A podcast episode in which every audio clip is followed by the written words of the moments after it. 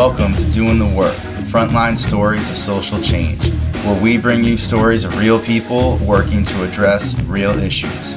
I am your host, Shimon Cohen.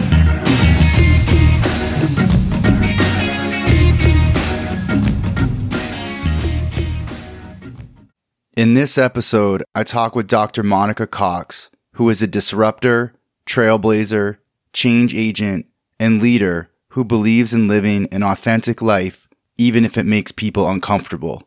She grew up an only child in rural southeast Alabama, where she was raised by her educator parents to persist in the face of personal and professional adversity. She is a distinguished professor of engineering at The Ohio State University. Dr. Cox also provides coaching in the areas of career development, business strategy, and diversity, equity, and inclusion, DEI. Dr. Cox shares her experiences in navigating higher education and DEI as a black woman, particularly around performative diversity and organizational issues. She has a way of speaking on these issues in a personal way that explains how systemic racism is deeply manifested in these spaces, how it has impacted her, what she has done about it, and encouraging others. I found her words to cut through the BS and really hit home. You are going to want to hear what she has to say. She vulnerably shares her journey with us. For some, her words will be affirming because you know the reality. For others, her words will shake you up because things need to change and you have a choice to make. I hope this conversation inspires you to action. Before we get into the interview, I want to let you all know about our episode sponsor, the University of Houston Graduate College of Social Work. First off, I want to thank them for sponsoring the podcast. UH has a phenomenal social work program that offers face to face master's and doctorate degrees, as well as an online and hybrid MSW. They offer one of the country's only political social work programs and an abolitionist focused learning opportunity. Located in the heart of Houston, the program is guided by their bold vision to achieve social, racial, economic, and political justice, local to global. In the classroom and through research, they are committed to challenging systems and reimagining ways to achieve justice and liberation. Go to www.uh.edu forward slash social work to learn more. And now, the interview. Hey, Dr. Cox, I am so thrilled to have you joining me for the podcast. Um, you know, like so many others, found you on Twitter because you were posting just about posting in a very authentic, no holds barred way of your experiences as a black woman in academia and the racism and sexism you've experienced and just the way you write it just like really just hit me like right in like my heart, you know? So I'm really glad to have you on here. So thank you so much. Hmm. Thank you so much, Shimon. It is great to be here. And I always love meeting a Twitter friend. I feel that we're always connected and it's just, um, you know, it's an honor, like I said. And so, yes, yay, I can't wait for today. It's going to be great. yeah, I'm, I'm so excited. So I guess just to start is like, what got you started, you know, deciding to just be public about all these experiences that you've had? Oh, um, so I met a person who worked with Oprah Winfrey. Um, and I attended a workshop. At, it was a women of color workshop, and they were talking about branding. So this was several years ago, and he talked about the power of social media and how it has um, created his community, how he has gotten uh, video opportunities, but networking opportunities, and it's just been a part of his business. So I was interested in entrepreneurship and I said, let me try this out. One of the things that he told me was that you have to be consistent. So every day you need to post something and you need to respond to people. And so I used just those two tips to find my voice and to kind of say, like, what is it that I want to share with people? How do I want to build community? And so that's how this started. And believe me, when I started, it was very empty. No one was out there talking and they weren't being real, but I was consistent. And that's when I started finding the community. Yeah, I want to read one of your tweets. This tweet is from um, July 8th, 2021. And this had 27.9 thousand likes. So very viral. Mm-hmm. And this is just, I think, you know, really speaks to what draws people to you, part of what draws people to you, the way you put this together. So this one you say, and I want to get your take on this, you know, go into more detail on it. So this is what this is your tweet. Instead of showing me your diversity statement, show me your hiring data, your discrimination claim stats, your salary tables, your retention numbers, your diversity policies, and your leaders' public actions against racism. End performative allyship. Mm-hmm. Yeah. So there's a story, and the story is that I have a brand called Stop Playing Diversity. So the performative allyship kind of is a play on that. So, I mean, or Stop Playing Diversity is a play on that, where it's just about being authentic when you do this work. You know, so many people put on, like, they know the right thing to do, but they're not doing the right thing. And it's not really moving the diversity needle, so to speak. So, I created a course called You've Met Your Diversity Quota. Now What? And I had a slide where I presented all of these examples of how you can move past quotas. So I just took the bullet points that were on the slide and I put them in 280 characters. And that's where this tweet came from. So it was just me translating material from a workshop into a tweet that I wanted to get out. And that tweet just happened to resonate with so many people. Yeah, and let's break that down, you know, in terms of, you know, what is behind that, like your workshop and, you know, why does this need to exist, you know, based mm-hmm. on the experiences you've seen and, you know, put into this work that you do? Yeah, so in a way, I feel that I've had a bait and switch in higher education. You know, it's always looked very pretty. Um, you know, the recruitment part is just beautiful. You know, everyone says we want you because you're qualified. Um, you know, it's, it's the dog and pony show. It's the wine and dine. It's the honeymoon period.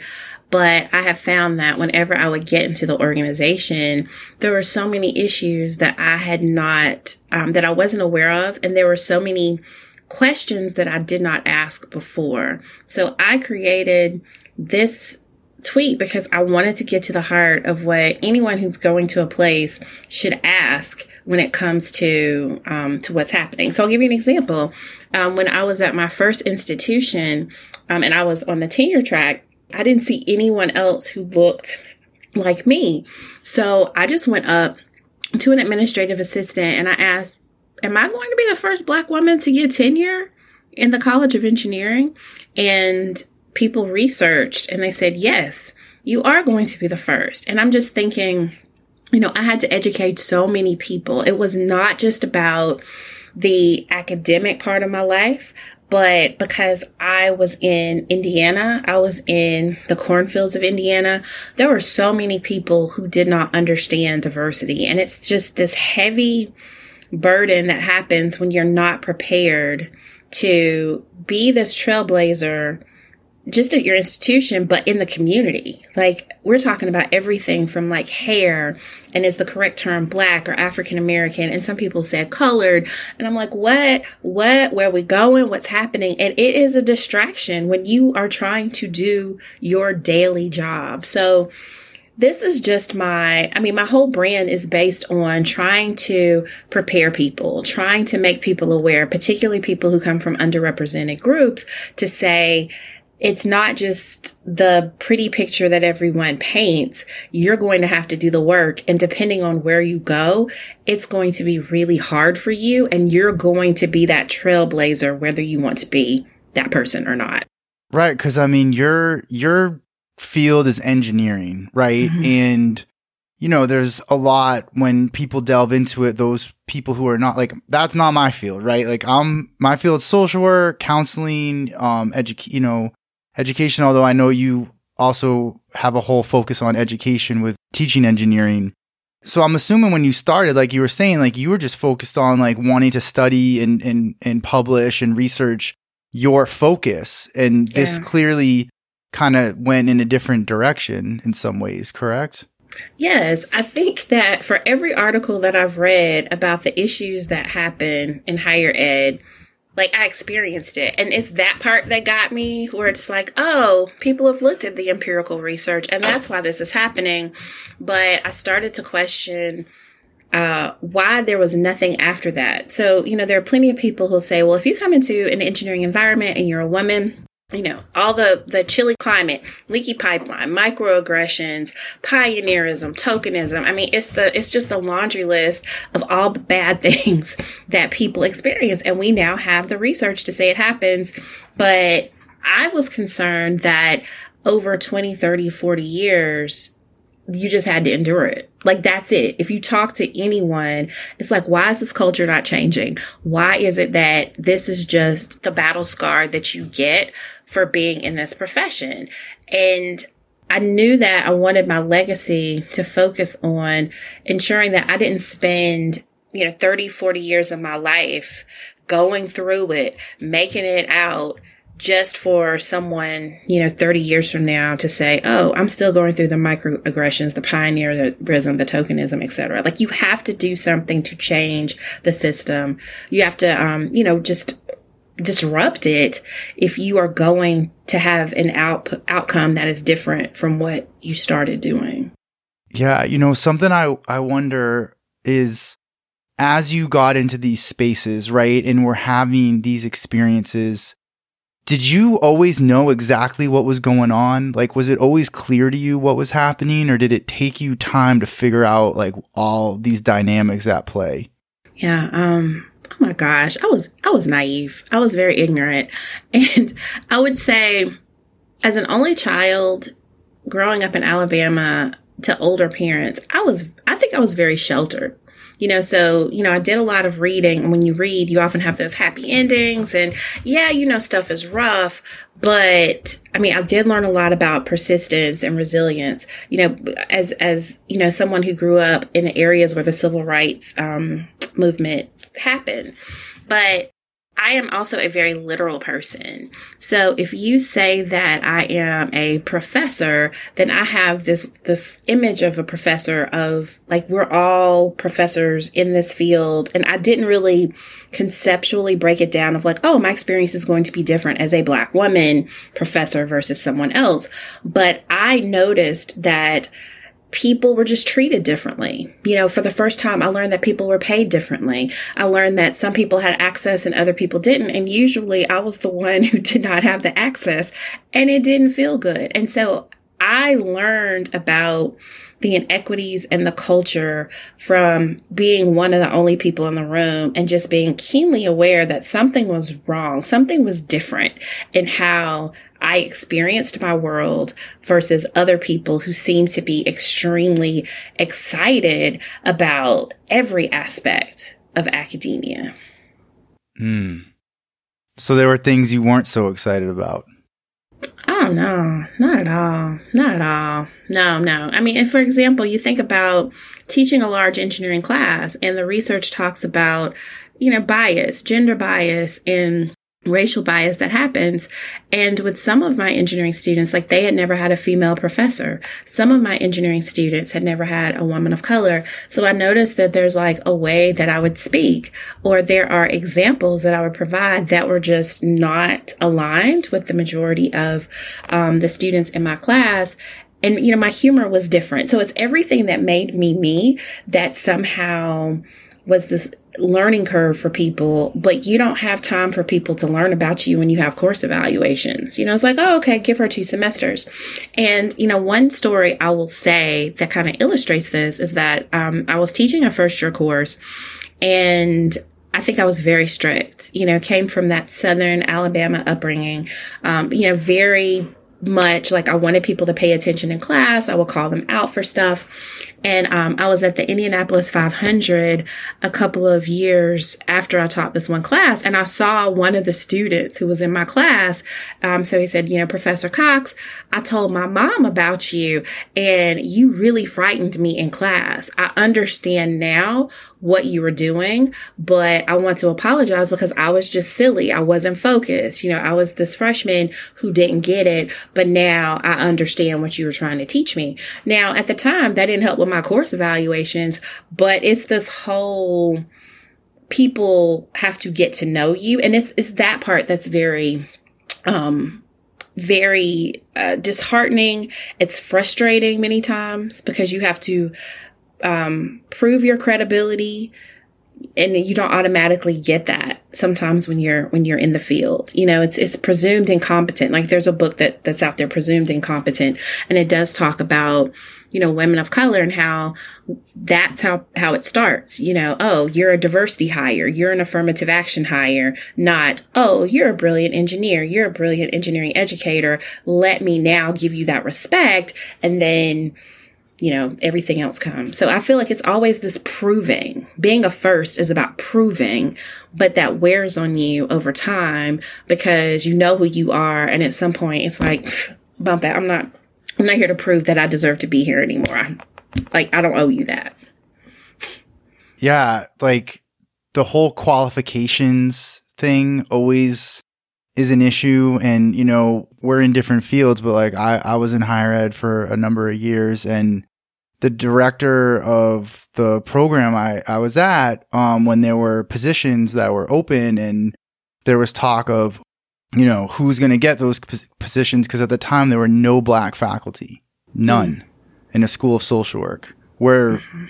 a large number of students were black and, and, uh, and Latino, Latina, uh, Latinx, Latine. Mm-hmm and had been asking, like, we want faculty who look like us, you know, like the mm-hmm. students have been vocal. And the director said to me, um, behind closed doors, you know, she said, I really want to hire black faculty, but only if they're qualified. And I'm, I'm like, I've never heard that about a white man. Like, I really want to hire a white man, but only if he's qualified, right? I mean, it just mm-hmm. sounds like the most ridiculous statement which just shows how embedded it is, you know? Mm-hmm. Yeah. Yeah. I think that that's real. And I could say as a full professor and as someone who's been in the, the field for so many years, I often have to call people out, you know, with those, when they have those biases and, and, um, yeah, like I think that's what leadership is about many times. And so that's like another level. And I wish that I could just tell people who are in these fields that it's just an act of service. Like when you become, um, like when you enter this profession, yes, you have that, you know, teaching research service, but service is so much bigger because you're paying it forward, you know, for people who will come after you and you do not even know what your service will look like. Like it is just the weight is so heavy. And, um, if you're not prepared for it, it could, it could really take you out. It's, it's a lot. You have to turn it off because you, there is always work to do and there's always a way to educate people and you will never be compensated enough for the, the tax that is on you in this position. I think, you know, something I think about a lot, uh, because of just some of these experiences, like when I was at this one institution and th- that comment and num- many other things. Um, and then obviously stuff I've read about and heard about from others is just the people in these powerful positions though that do have like these beliefs. And then also the fact that they think that they don't, you know, like they think that they're not like no one wants to be racist, right? Like mm-hmm. every there's racism, but no one's racist except like yeah. KKK and Nazis, right? So, um, how do you know what's been your experience like trying to break through, or how that goes with those kinds of conversations with people like that? I think they're always hard because what you're referring to too. I often talk about like the patriarchy, um, and for me, it's just a way of doing work that is very capitalistic, it's very competitive, it's very Western, so to speak. And I tell people, um, you know, many of us who are people of color or people who come from um, you know, minoritized communities are very communal. We're very team based. We're very inclusive and, and, you know, connecting to, um, to people and, and coming together, um, to, to succeed is really important. And so that is that tension that I also see.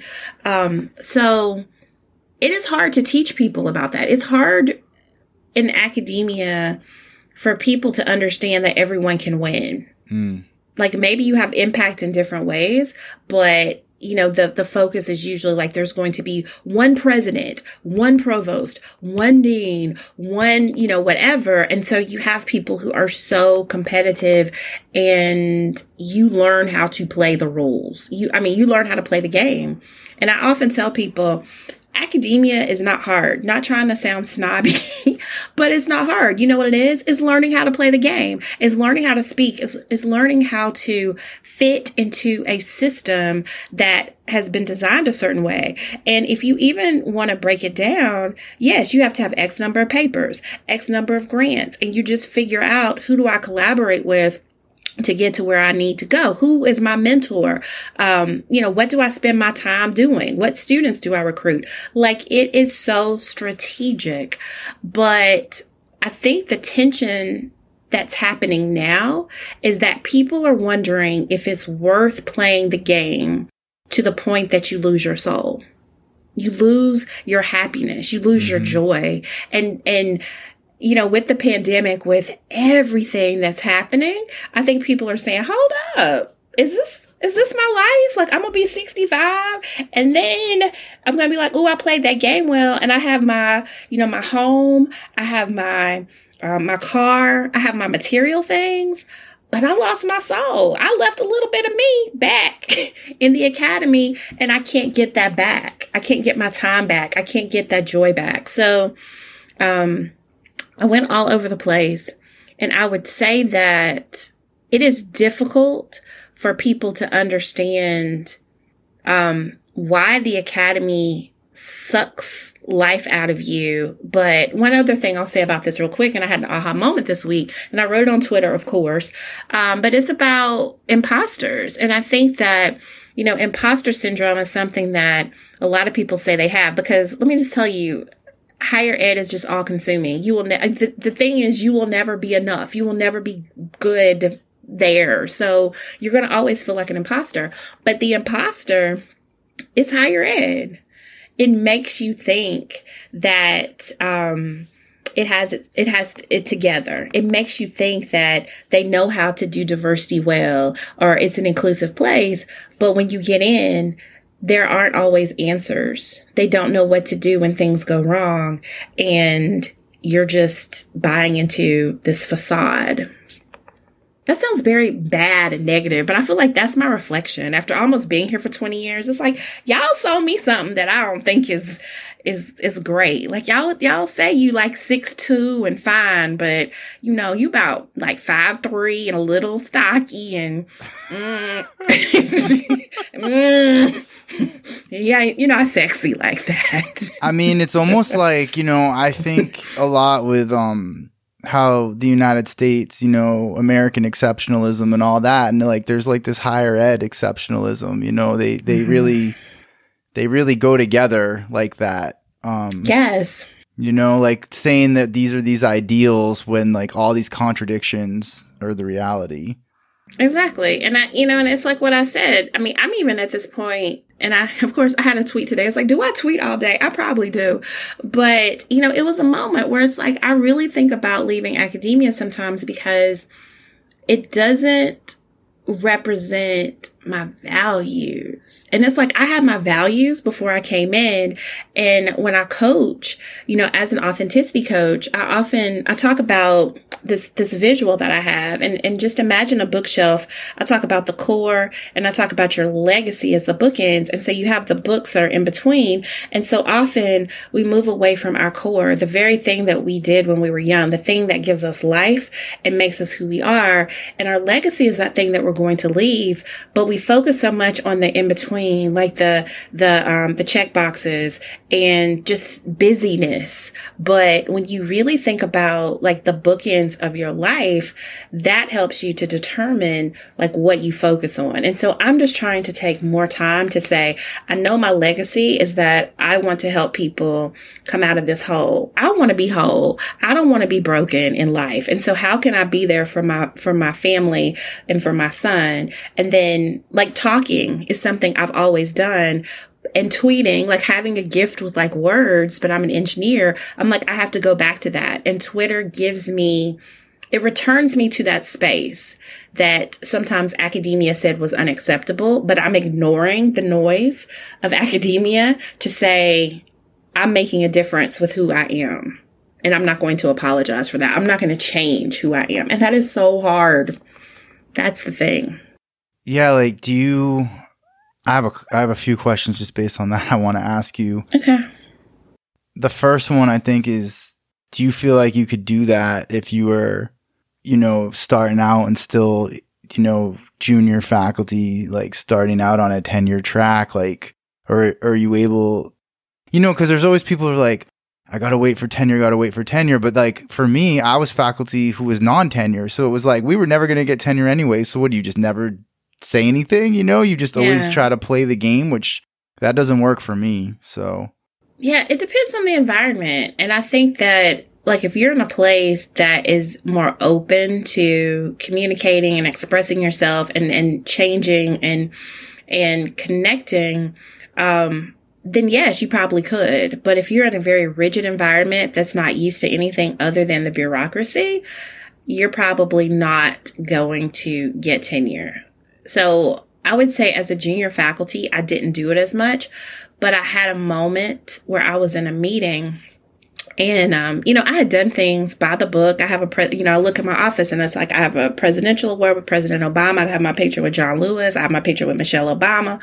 Um, and so, you know, I did those things that took me to really great places in higher ed. But when I was in a meeting and was disrespected, I had a moment and I said, you know what? I played the game and I still got disrespected. So I might as well, you know, be myself. I might as well be more vocal and be this person who sometimes ruffles feathers, but people know where I stand and I know that I'm going to make an impact in spaces that are important to me. So, you know, I often just tell people no matter how well you play the game, if the system does not welcome you, I mean, you're still not going to succeed the way that you would like to. yeah, So it's like go big or go home right, right. Well, at and I some mean- at some point. and and like getting to what you were just saying before too you know and and this connects to it like and i this is one of the things i wanted to ask you is like you know you said you want to you want to heal you want to be whole you don't want to be broken you know so mm-hmm. Mhm. part of that it sounds like is go big or go home but what else you know what else is that for you you know what else is being whole for you Yeah. Um being whole is is not being afraid. You know, it's being courageous and it's being brave. Um, it is owning who I am. It's being able to sleep at night because I'm just authentically me. Um, I think, and this was an aha. I feel like I have moments in my life. It's, it's almost like having a a play by play. And since the pandemic started, like this is what what moved me from being an administrator and the thoughts I had to saying I need to do more entrepreneurship and I need to be more vocal, even more vocal than I am, um, is the fact that I had talked to so many Black women in my organization, and so many people were hurt, and they said I can't speak out, and it was such a pattern that after a while I said it feels wrong for me to be this full professor when so many other people are hurting. Like, you know, it's like a, a fork in the road. Do I continue on this administrative path, knowing that if I play the game, I will get everything that I've wanted since everything I thought I wanted since I was 19 years old? Or do I shift down this path that is uncertain? Knowing that I may never get another administrative position, knowing I could be, you know, blackballed, knowing that uh, you know, I'm that person. I'm that I'm that target, you know, in higher ed. And, you know, I will just say this really quickly. Um, something that changed me is that I got a direct message on Twitter one day and I said, this is like the direct message that sealed it for me. A woman who was a grad student, um, in engineering direct messaged me and she told me that she was thinking of taking her life, but my words kept her going. Wow. They kept her moving. And I'm like, my words, what words are we talking about? Me tweeting about my experiences?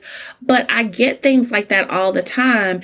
And one of the, the best comments that someone also told me, um, someone who was a full professor, she said, I see how you tweet. I see how you say things. And she said, you have this unique ability to build as you battle. Yes, it's hard, but you're building. And it's that part you know, and another person who has a business, um, who is a financial representative said, you speak the words that are in me. So I just kept getting all these responses where I'm just like, I just want to be an administrator. You know, I just want to go and do my work. And there was even this embarrassment of like, why am I Twitter famous? Like that just seems like, you know, Wordle. It's kind of like a Wordle moment. It's like, oh, I'm the Wordle queen. Like I can get Wordle in two in two tries. I mean, you know, that just doesn't sound great when you're programmed as an academic to be so scholarly and have your H index and be empirical. But I mean, I could tell you, Shimon, time and time again, I will be on presentations, presidents of universities, um, professors are like, I follow you on Twitter. I was on a $15 million project and people were recruiting me to be on the project because they're like, you need to get Monica Cox from Twitter to be on the project. like, what, what, what? So I still don't quite know what to do with that because it feels, um, I hate to say shallow, but you know what I mean? It feels it feels like it's something that academics don't value. And I'm still trying to figure out how to process something that was never what I planned to do. I was not trying to be Twitter famous. I just wanted to tell stories and help people. And now it's just a lot. I mean, that story of you know the student reaching out to you I, I, you know i think that's what i really felt you know reading your posts and so i mean so many do is that you say the things that so many people wish they could say. Mm. and you just you just get right to it you know? There's almost like a i mean this might sound strange but there's almost like a spiritual aspect of the way you write um, that's just so affirming um, because it just strips it. You strip away all the BS, you know, and you just always cut right to the heart to the heart of it. Now, I, I want to ask you um, mm-hmm.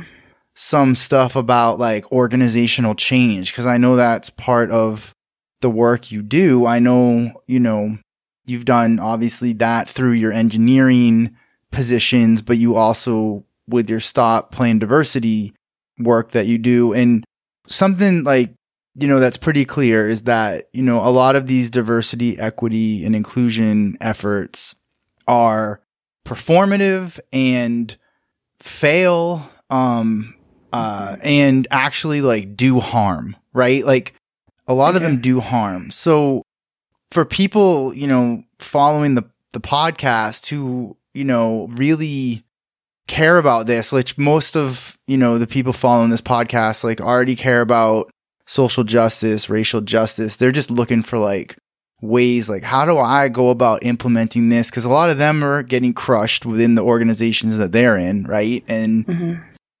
you know, social workers don't make a lot of money. Um some do, but not like, you know, there's people that are just they're getting crushed they see these problems, they're feeling the problems, especially, you know, based on who they are and the oppressions that they're up against.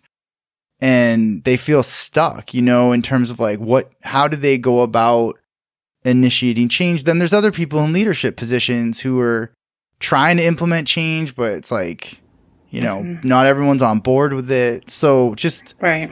You know, maybe some key things that you recommend that people can do. Yes. Oh my goodness. Um, that's a lot. You know, I think maybe I said it before we started, but I kind of have this aha moment where you know, we are in a system. We're we're systems inside systems inside systems inside systems. And a lot of those systems, I mean, you need structure. So when you think about organizational change, I love structure. I love processes, policies, um, etc. But you find that there are issues where sometimes policies um, are not implemented well. There are policies that don't exist. Policies need to be created when you bring new people into the system. And so there's like that whole element that should be focused on all the time. And I tell people in a system, like we are renters and leasers. Like that's, that's something I did not think about until 2020. You know, when I was in a position and at the drop of a hat, it was like, we don't want you in that position anymore in higher ed. And it's like, but I produced, but I did whatever. And so you have to understand when you don't own something.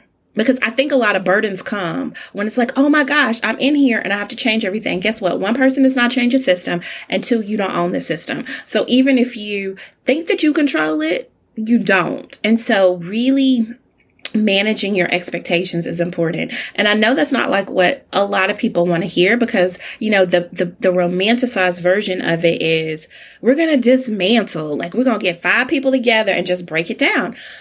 No, it's not that. You could break a system down, but how do you sustain the system? Like who's running the system? What's going on? And that's why, like, side note, when I talk about dismantling, you know, I'm like, we don't have, you know, we don't have a plan. You know, I get that everybody wants to be like gung ho, let's like change stuff, but we have to put more thought into what it looks like. So if everything changes, then what does leadership look like? How do we monitor this? How do we hold people accountable in ways that are equitable? Um, but I went off. But, um, you know, what do I say? Man, I sound like a pessimist but I really do believe in the power of entrepreneurship. I believe in the power of doing things outside a system. And so I think that there are ways to do it when you're creating nonprofits, when you're, um, you know, just, just starting things with your own resources. You know, that's how you kind of begin to build community as well. And that's what I've done. And so my whole story with Stop Playing Diversity is that, you know, out of the millions of dollars after all the initiatives, I'm still in pain. I'm still struggling. And I said, let me take the lessons that I've learned as a professor and talk to people and kind of create communities of people on Twitter, you know, in other places where we're having these conversations, but we're now going into not just a single institution, but multiple institutions. And we are on the same page about the work that needs to be done. And so, I mean, just to kind of end the spot, my vision is you know, I used to say I want to be a university president. But I got to a point where I said that's too small because a single institution is ruled by a board of trustees and you know, all that system. But we, if we're going to really do this work well, we have to elevate. We have to use media, you know, like our podcast, like our social medias. We have to take it to levels that academia or the, the brick and mortar spaces are not used to. So I'm kind of rambling a little bit, but I will say I love it.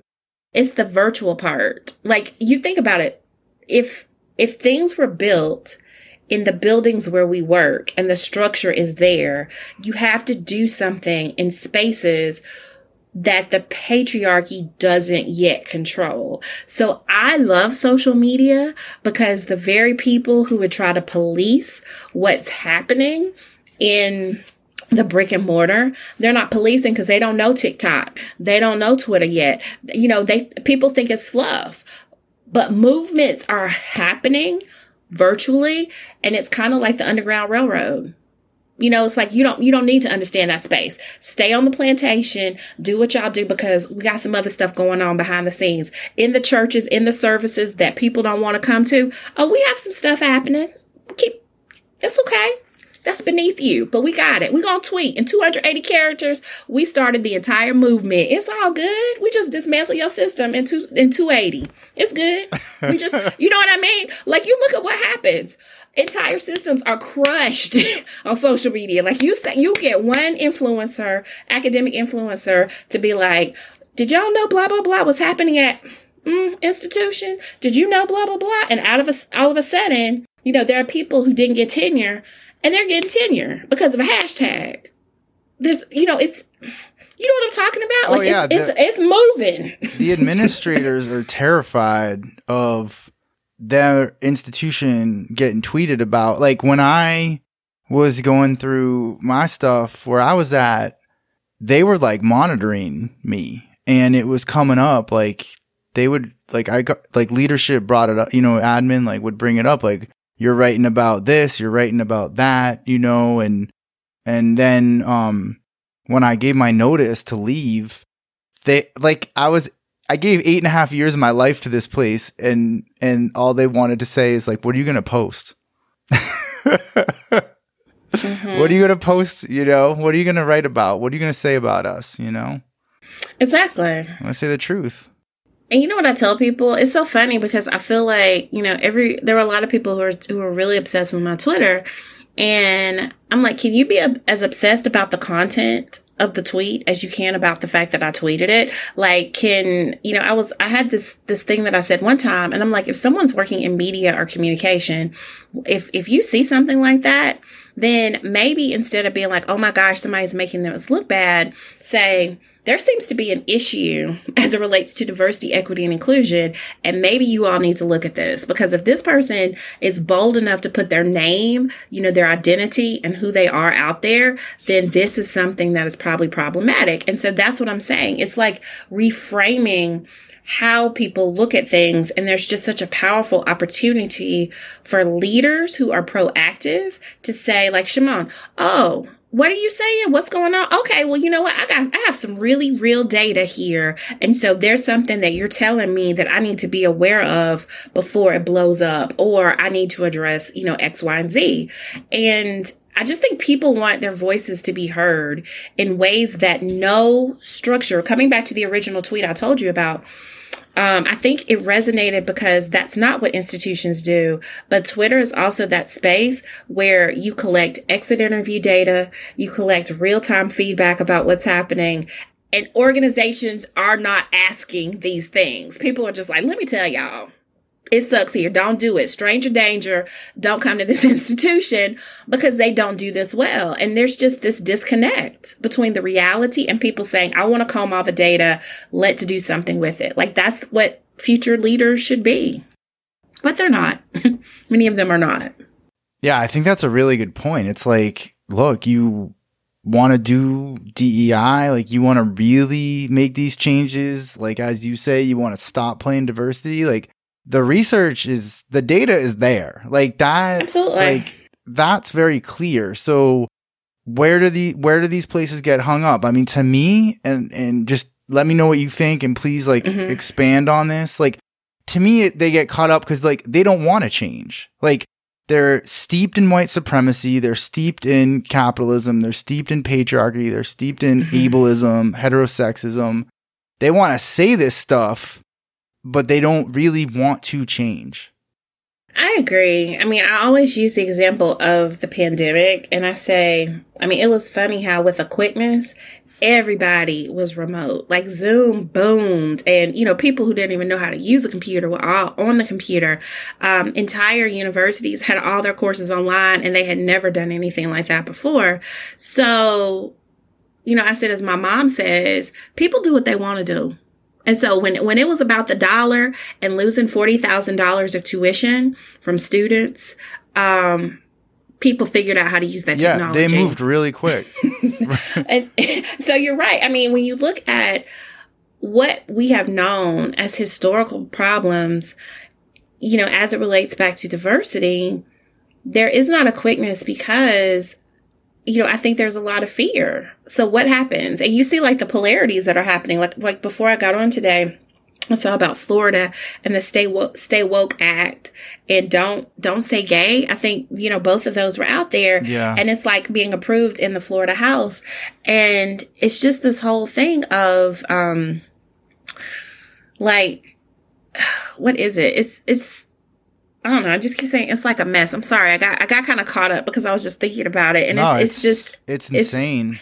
yeah. So it's not even that people aren't trying to address diversity, but if anything, it's like trying to do things that squash it to the point of saying, we don't even want to talk about it. And if you dare do it, we're going to penalize you in ways that impact your life. And it just, um, it's intimidation. It's, um, you know, retaliation. It's a lot of stuff that just look it it expresses the fear that people have of losing control that's ultimately what's going on like people don't know what it looks like when you bring everyone to the table. Will it mean that everything that they have been working for their entire lives will no longer be there? Will they no longer have the American dream that they wanted to have? You know, so you have to address the fear. You know, that's the thing I tell people. So often we look at diversity, equity, and inclusion, but I feel that the heart of our conversations should be simple questions such as,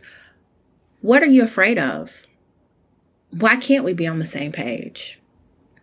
Why do you think that way? You know, what have you done? What has proven to you that that's true? What frameworks are you using to define that as fact?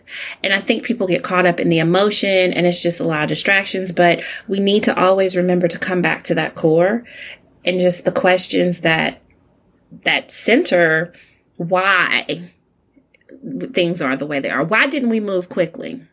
Why did people not um, move past diversity statements after the murder of George Floyd? Why do we not hold people accountable? Why are people afraid to hold people accountable? Yeah. I mean, I think one thing that I've seen is, and like, I'm just so glad we're having this conversation. Like, one thing I've seen is because when I was going through it, it was like, at times I didn't have language for it. And I felt very like, honestly, I felt like pretty crazy. Um, mm-hmm, mm-hmm. cause of what was going on. And they would say stuff like, is everything okay at home? And like things like that. Yeah. And it was like, what? Like, these issues keep getting brought up. Like, it's not my, it's not my, it's not me. It's not my problem. Mm-hmm. But I, there, things would happen. Like, for example, um, hiring black faculty. Like, that was always mm-hmm. like a major, um, thing that would come up and and it should, you know, it should because mm-hmm. it was such a issue. Which of course you're not going to hire black faculty if the environment isn't conducive for that, and then you're not going to retain people, and then also people are just not going to be able to like thrive and be whole, like you're talking about yeah. in these spaces. But they would say stuff like, you know, um, well, we posted the position in this like black organization and we did this and we did this and oh Miami, you know, like black people don't want to move to Miami. Like I literally heard this stuff or like mm-hmm. where's the black professional community in Miami? I heard a white person.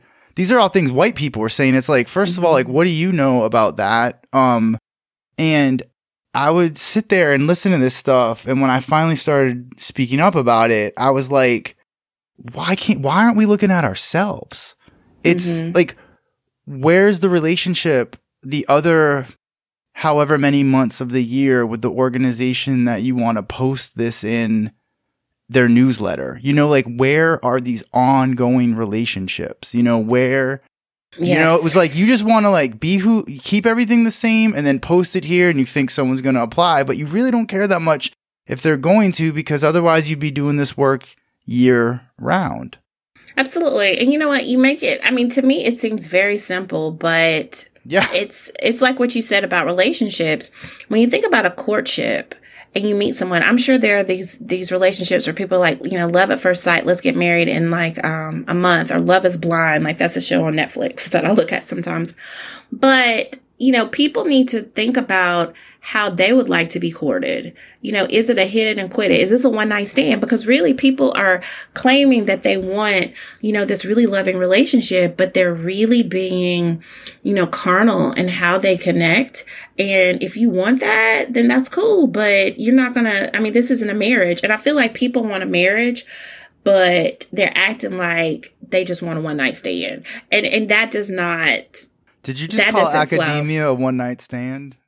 I think that recruitment, like how people recruit, I love is, that. It's it's really lazy. You know what? I mean, and we can like, you know, I love my metaphors all day, and it's like, you know what? Taking me to Burger King and being like, oh my gosh, I want you to commit to this like five year relationship. And it's like, you can get a Whopper, you can get you some um, fries and a drink and maybe a dessert. But it's like, boo, that's like a $10 meal. But you expected me to make like a $20,000 commitment or whatever. You know what I'm saying? Like, that mm-hmm. is not enough to woo me. And I feel that people want to get by being so cheap when it's like, I want the filet mignon experience. I want you to fly me to the private island. I want you to I mean, your resources, that's, that's another point. Like you have to use your resources. If it didn't cost you anything, if it was $15, guess what? You're about to get a $15 return because I'm about to walk to the person who's going to wine and dine me and treat me valuable, like I'm valuable and precious. And that's why I said it just sounds so commonsensical because even in life, do you really expect to woo somebody when you're so cheap, when you're so disrespectful, when you're so shallow, when you show that you don't want anything, you don't want me for more than my body. And I mean, and that's, that's a really interesting, you know, metaphor, but it's real. Like you just want the quickness. You don't want my heart. You don't want my personality. You don't want everything that I can bring to add to the relationship. You want a servant. You want to you want to dictate. You want to rule me. But I want to think. I want to have ownership. I want some property. I want, you know, all these things that will help me to be better.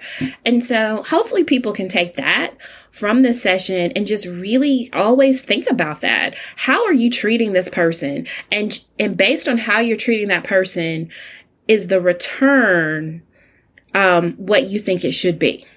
Because if you're expecting too much, you're delusional. Yeah, and and to me it's like a it's like beyond that one person, it's like the com- it's like the group or like the community because mm-hmm. if if you're in a field, if you're in like in a profession and your only po- your only interaction with like the black organization within your pro- same profession is when you're recruiting and you just post in a newsletter but you have no mm-hmm. interaction with this organization the rest of the the rest of the year, right? Or mm-hmm. for m- many years. Right. People see right through it. I mean, Absolutely. people aren't stupid. Like, what do, like, I mean. And talk about you like a dog behind your back, too, to be like, mm, not only do we see through you, but they are terrible. Please stay away. No. Exactly. It's, it's ridiculous. And it just doesn't, I don't know, like, it just doesn't seem like that hard to me to just like have relationships with people. I just, I don't understand. It's so, I don't know why it's so complicated for people. Yes, I agree. You know? But it's, people are in their bubbles and a lot of, I mean, I don't want to try to come off like I'm like some enlightened white person either or anything like that. But like, there, you know, a lot of white people are just in their white bubbles and just don't want to be, maybe want to think they're out of it because they're liberal, you know, but they're, but a lot of us are really deep within it, you know? Mm. Mm. Mm-hmm. And and I think too, like there's just this humility that you have to have, this vulnerability to say my like your view is not the dominant view but it's so hard because it's like everything that you want and i'm not saying it's anyone's fault but you know in society like your view is the dominant one and to kind of say what is it like to do this differently what is it like to think differently like that is an exercise that just requires a lot of a lot of reflection and like I said, humility and um, also accountability. So you have to let someone tell you when something is offensive, tell you when something is off. And I think so often as humans, you know, there's that pride of like, you can't tell me what to do. Like, I'm trying. And it's like what you said, like, you don't want to be labeled, but it's like you're doing this wrong. And do you have someone who is giving you permission to tell you when you're wrong and mm-hmm. will you mm-hmm. not lash out at that person or use your power and or privilege if they tell you the truth about yourself yeah that's the deep internal work that especially with like emotional regulation for that moment when you know because like i know for me when i've been called out on stuff like i get a physical or even before i say something and uh, like i'll have like a physical feeling you know like i feel it in my body like i feel so uncomfortable you know so it's like have i done enough work so i can like regulate through that to be able to be present to grow you know because mm-hmm. in the mm-hmm. end it's about like the growth that can come from it absolutely and and doing the right thing i mean beyond just the growth that can come from it, but doing the right thing. Mm-hmm. There's a couple other things I want to ask you about before we wrap up. So I know you're a full professor. You're, you know, you've been a, uh, department chair. Correct me if I'm got Yes. the terminology wrong. You're right. Um, so you've you've been in, you know, you've got like you've had job security uh, with tenure and things like that. But like, how have you and how do you kind of coach people on being prepared for retaliation as they do this work? Man, um, I feel like I'm just learning that myself. And I feel like you have to really dig deep for this because the consequences are real. Like, there are so many things that you can lose when you do this work. And, you know, I talk about building your muscles, your courage muscles, you know, and really just, you have to know very deliberately what your risk like I, I talked about it in one of my stop playing diversity podcasts and i said you know what's your diversity thresh- threshold? And i used to be really upset because i was like why am i the one that's out here stepping out being brave? But i have the grace to do this. I feel that you know for whatever reason probably since i was little you know i'm the one who was always outspoken. And you have to move at your level of comfort um, I think that if you want to grow, you have to do deliberate work to grow in this space because it's, it's taking the risk and saying, okay, I'm in a room and I know if I put myself out there, something could happen to me, but am I willing to say something today? Like that is an example of being very deliberate about what you do, but you have to make those choices. It's like exercising. You know, you're not going to be able to run a marathon just by sitting and watching a marathon. You have to, with diversity, use your voice use your title use your your your power that you have your positionality bit by bit to say this is a decision that i'm going to make. And i understand there's heat but i own it. I've thought it through and i stand by it. And that's it. And that's courage. That's an example of it. With everything that happens that's it. Um but unfortunately with this work you don't have a lot of how do i say it? You know i said you have to build it but you don't have a lot of opportunities to practice in a safe way. Mm-hmm. Because every time you do it, there could be a consequence of like, you just lost your job. Right. You just got demoted. You just got called out. You just got threatened because you tried it. I wish it was pretty and neat, but it's not. I mean, I think like, you know, people, you know, talk about like, you know, make sure you've got receipts, you know, document and everything. Yeah. And, and I think those are imp- obviously really important things to Mhm. do. Eve- eventually a situation could end up at HR, but we know HR is like not your friend. Um, but I think of like, you know, I think of like the, about Brian Flores with, um, I don't know if you follow football.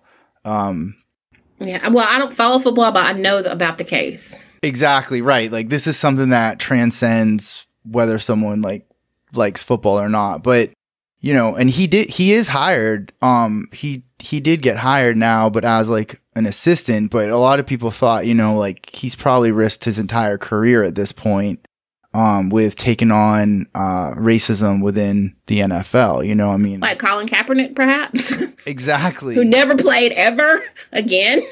Yeah. I mean, he was one pass away from winning a Super Bowl, you know, like literally uh, an incomplete pass away. Um, but you know, he's got it, it'll be interesting to see when evidence gets presented because he, you know, he does have, um, he, he kept records and he talks about that, you know, and of course that's like a super high profile situation, but, um, you know, it could be that he still there's no recourse for him, like even with all his level of position, because what he's up against is so is so big, you know. Yeah, and I do think that sometimes when you do this work, you you move past that point where it's about the job because you you you've seen something that is bigger than you are. And I even say this uh, when I think about civil rights activists. Of course, you know I don't know what Martin Luther King's mindset was, but I can imagine, you know, after he was threatened by the FBI, by the US government, you know, people kept coming for him.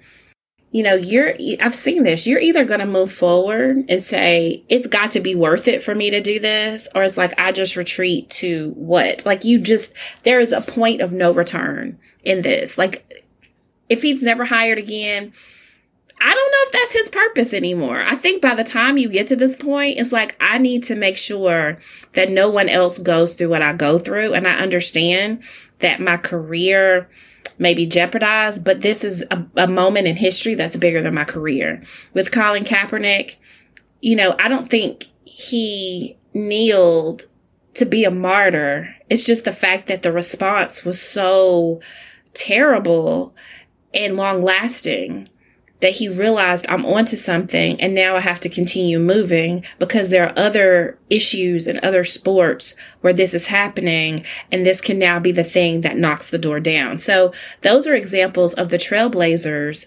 and trailblazers don't trailblaze just to be seen. Trailblazers trailblaze because it needs to be done. Like they're on a path and then they realize it's there is no there's no pathway here and I have to, what do you do? I stay in the forest or I continue moving to get out of here. And that's what you have to do. And it is so scary because you do not know if there is a cliff in front of you. You do not know if there's poison ivy or bees. You know, it's very Hunger Games like to me when you think about doing this work. You're just out there and you have to survive, but Yes, I'm just saying, like, people see it. I believe that the people who do this work many times have to be visionary because you cannot continue to get up and do it every day if you did not see something in your mind as the purpose. You don't just wander in this space because it's not fun to wander. It's not fun to just do this. You don't do it just for because you do it because your eyes are on a prize. And I promise you, for each of those people, at some point, it's like I keep moving every day because I see the prize. I know where I'm going. Even if no one else sees it, I know what what this has the potential to be. Yeah, I and I and you know, for people who, I mean, people who have like health conditions and are like, am I going to lose my health insurance? You know, I mean, mm-hmm. Mm-hmm. It is it's terrifying. Um, that was one of my situations because I have a health condition and I like have mm. to take medicine every day. Um, so it was always like, you know, I think people should need to have like exit plans, you know, like backups yeah. to the backup plan of like, what am I going to do if like this doesn't work or they come after me, you know, other than having the proper documentation, there might need to be legal counsel, you know, something like that. But, yeah. People, you know, people economically just need to be like prepared for like what other job can you do, you know? That, Absolutely. And, you know, and obviously in academia, there's tons of people leaving academia right now and are actually doing better outside Absolutely. of academia, you know? Absolutely. And you know what? And I think too, you know, people are just more aware of what the potential could be. But I often tell this story about black women and how like so many black women I know who are academics and have fought this fight are passing or have passed in their 40s, their 50s, and their 60s. So the life expectancy is not like, oh my gosh, you know, you live to be 95 as an academic. And it's that part that I look at too. And I feel like there are so many people who say, if we don't make these environments better, if we don't, if we don't say something, then this could be my life. And that's that's like a whole different movement right now too with people. Um you know one example i often give and i think about like at the time that we're talking um the former miss usa i think about her all the time cheslie kryst um who jumped from the 29th floor of a building. And um you know i've looked at her tiktok videos. I have looked at you know, so many things. I did not know her before, but you look at her, she is, she was gorgeous and smart and talented, and she seemed to always be happy. But I kind of am in a space where I keep asking these questions of, am I okay? Like I'm trying to be more conscious of it. And I think so often, and I can speak about it as a member of the black community, we don't self reflect on things like that. And I was talking to one of my clients about this. Like I was doing a check-in with my clients and I'm like, hey, you know, let's reflect. How you doing? What's going on? And I was like, you know, we need to take a break. And she she asked, do we have permission to take a break? Does anyone allow us to mm-hmm. take a mm-hmm. break? And it's just like based on history and, you know, black women as property and, you know, as, as, um, you know, just whatever they want to call us, you know, we were not brought here to be the pristine people you know who who should be um, placed on a pedestal. We were brought here um, to breed. We were brought here to to as property. And over time you know we have become a part of the civil rights movement the women's you know all these things but we were never the first thought. And so i think a lot of the things that i say and do come from the fact that i have to be very deliberate in taking care of myself. And you talked about healing because institutions don't do that for me. Mm-hmm. And I think that's going to be the next movement that people realize where it's like, okay, how do I define this for myself?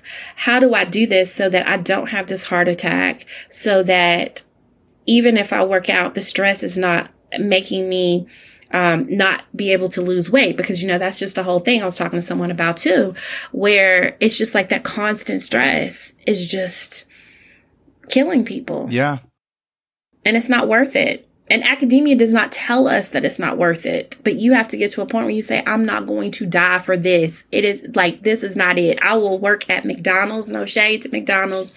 I will do whatever it, it means. I, and I, I used to say, I will fry, you know, as a Southerner, I said, I will, I will sell fish plates on a corner if I need to instead of dying. I have to be here for my family. I have to be here for myself. So that's also why I tweet the way I do, getting back to that part as well. I'm going to be free and I want other people to be free too.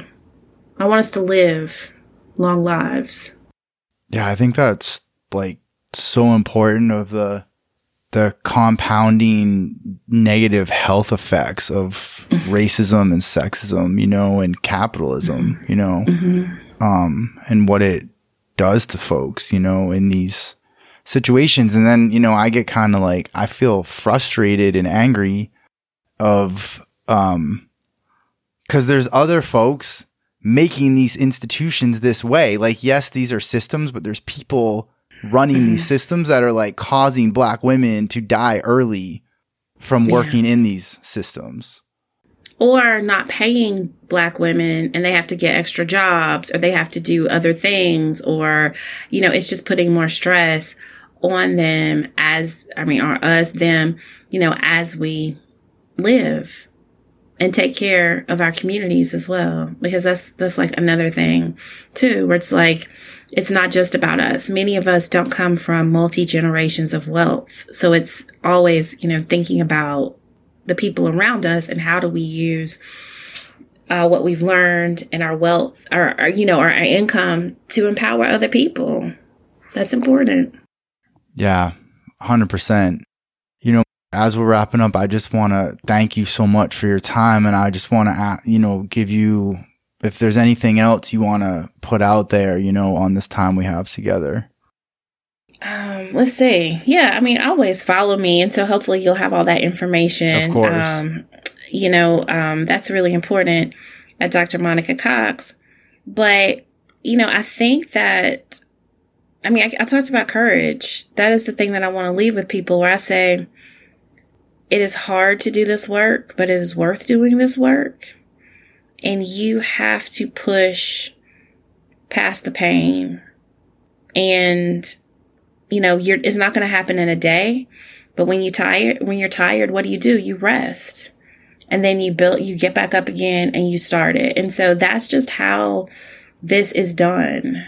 You know, that is how you, um, you know, continue to see beyond yourself. Like this is not about one person. And if you have kids or whether you don't have kids, you know, I talked talked about legacy early on. You know, we only have one life to live. And what we do in this life matters, whether we think so or not. And so that one time that we speak up or the one time that we do something that's brave, it's a seed that hopefully will grow. And, you know, I'll say, um, it reminds me of my father. And so this is an example um, where my father has passed away, but my father bought some land in Alabama. And uh, before he passed, he took me out to that land and um, he said, I'm giving this to you. He said, I won't see what you do with it, but this is my gift to you. And it is that that I think about. We may not see the impact of this podcast. Somebody could listen to this a hundred years from now. You don't know how this is going to influence people, but every time you do this work, you do it hoping that, like I said, that one woman who said, I keep her moving, the words hit and you don't know how they hit and you may never know someone may never tell you that they chose to keep moving because of something you did but it happens. People need encouragement and to know that they're not alone. So that's what this is about. It's bigger than than we are. And always remember that. I appreciate you so much. And i'm so glad we got to connect like finally like this. And again i want to thank you for taking your time to come on here and talk with me. And also thank you for doing the work. Mm, yeah, yeah, I have to. You know what? At some point, you just have to. It is my calling. It is what I'm meant to do. So it is my pleasure to do this. Thank you for asking. Thank you for listening to Doing the Work Frontline Stories of Social Change. I hope you enjoyed the podcast. Please follow on Twitter and leave positive reviews on iTunes. If you're interested in being a guest or know someone who's doing great work, please get in touch. And thank you for doing real work to make this world a better place.